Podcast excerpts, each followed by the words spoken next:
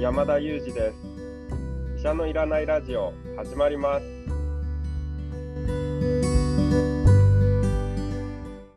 この番組はニューヨーク在住の医師山田裕二先生に健康にまつわる情報を質問し医者のいらない状態を医者と一緒に実現しようという矛盾した番組です。山田裕二先生への質問役は講談社の臼井颯が務めます。聞きたいテーマや質問はウェブマガジンミモレでの山田裕二先生の連載コーナーへお寄せください。感想はハッシュタグ医者のいらないラジオでツイッターでつぶやいていただければと思います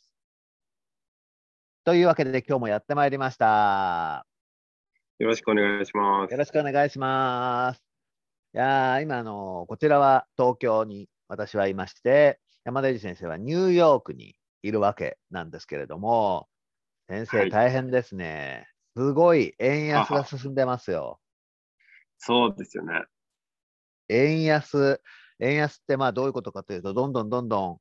円の、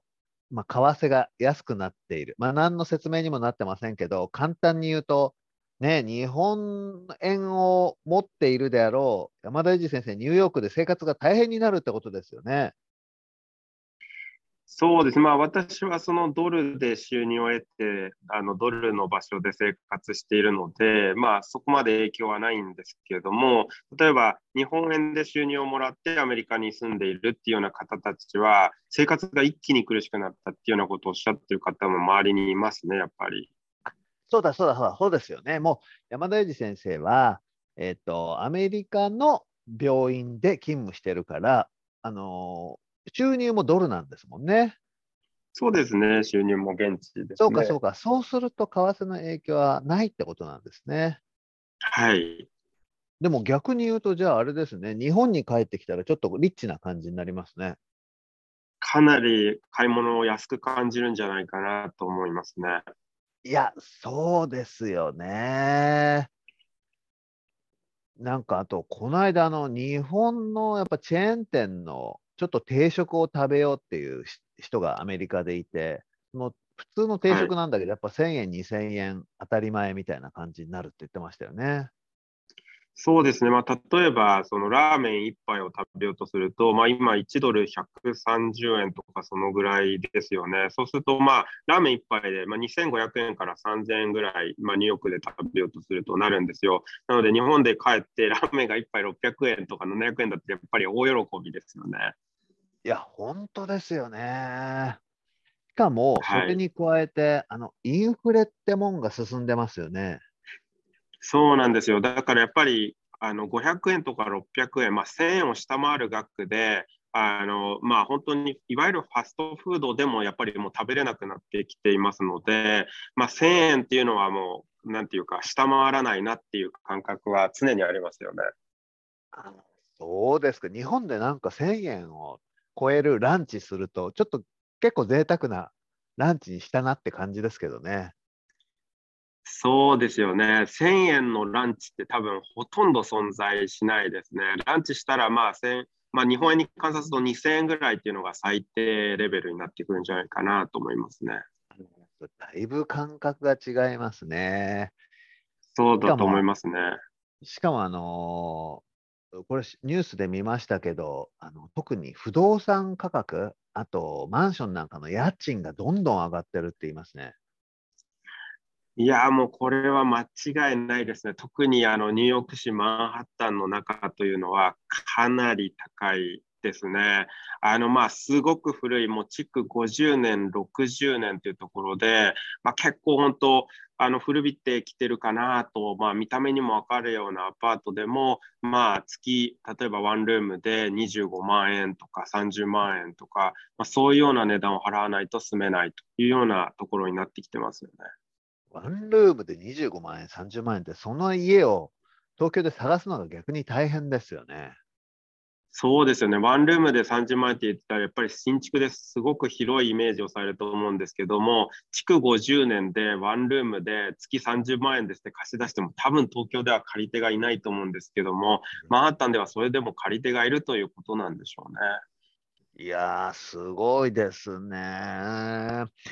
いやそんなニューヨークと、まあ、東京での暮らしと両方経験されている山田先生に、今日は、まあ、ニューヨークと東京とどちらの生活がいいのかとか、まあ、ちょうどいい暮らしってどんなことなのかというのをぜひ伺いたいなと思いました。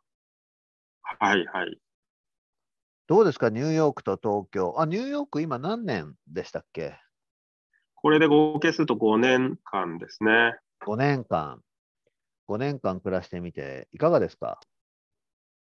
そうですね、まあ、私の場合は本当にこの場所が好きになったので、まあ、どこでも住めば都だと思うんですけども、あのニューヨークに来る前はですね、あんまり場所にこだわりは実はなくて、私も日本の中で結構全国飛び回って、いろんなところにあるいろんな病院で働いていたので、やはり島に行けば島もいいなとかですね、東京の病院で働けばやっぱり東京の暮らしもいいなとかですね、やはり北海道で働いていた時期もあるんですけど、北海道もいいななんて、まあ、いろんなところでそれぞれの場所の良さがあるなというふうに感じていたいましたし、また、まあ、やっぱり自分の考え方として、こう与えた与えられた場所でベストを尽くすと、まあ、なので別はあの場所はどこでもよくてですね、とにかくその場所でベストを尽くせばいいんだっていうような考え方をしていたんですけれども、ま、ニューヨークに来て、まあ、初めて気づいたこと、まあ、ちょっと遅いぐらいかもしれないんですけど、気づいたことは、やっぱりですね、こう場所がもたらすものっ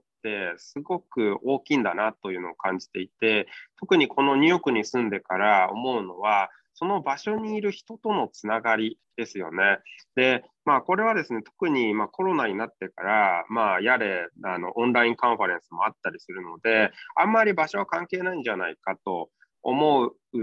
思うという、まあ、節も出てきたと思いますし、実際にそうなってきたと思うんですけども、それでもやっぱり物理的に近くにいて顔を合わせられるって、すごくこう大きな力だなと、そして人を動かすものがあるんだなと思いますし、やはりニューヨークに行って、ニューヨークに来てみてですね、まあ、実際に住んでみて、やっぱりあのこの場所にいて、あここにしかいない人たちが実際にいて、そういう人たちとこう面と向かって話をできたり、顔を合わせて一緒に仕事できるっていうことが、まあ、すごくこう自分の想像力をかきたてたりですとか、今までできなかったようなことができるようになったりということにつながっている実感があるので、そういった意味でやっぱり場所って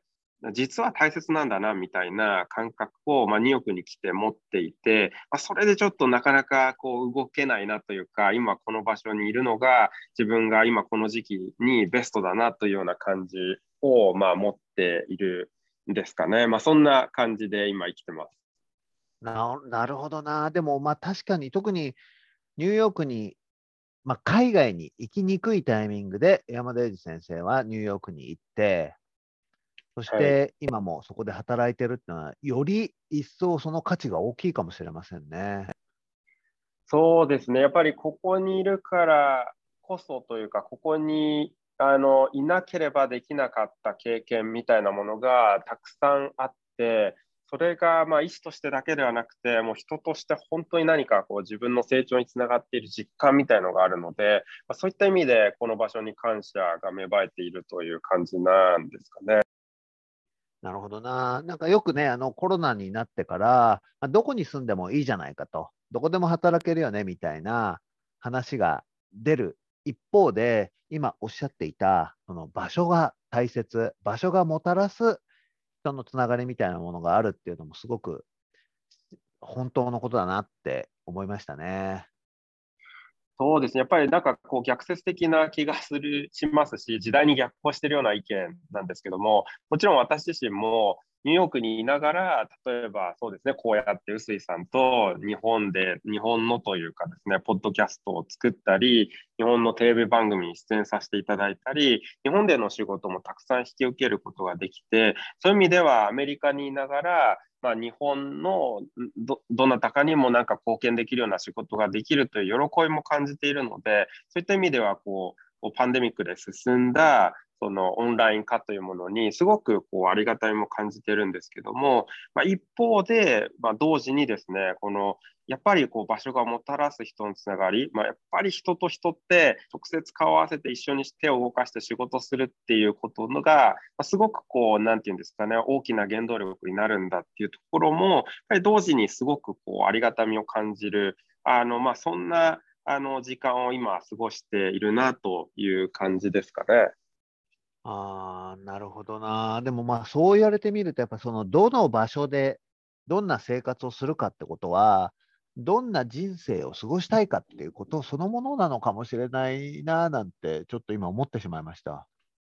なるほど、そうなのかもしれないですね。ね山田裕二先生の場合は、今いろんな人からいろんな刺激を受けても、ガンガン成長してる感じが伝わってきますもんね。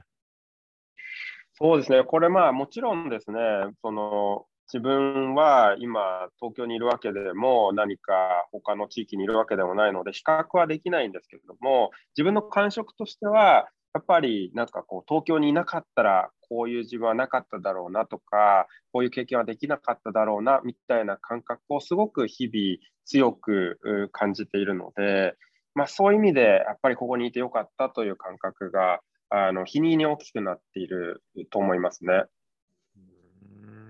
そういう意味では、今の山田裕二先生にとっては、今のニューヨークでの暮らしが、まあ、ちょうどいいというか、すごく合ってるってことなんでしょうね。そうですね。まあでもと、もし東京にいたら東京でちょうどいいと思ってたのかもしれないですけどね。確かに。確かに、どこにいてもポジティブなものの受け取り方をしてしまう。これもまた人との性質の一つかもしれませんね。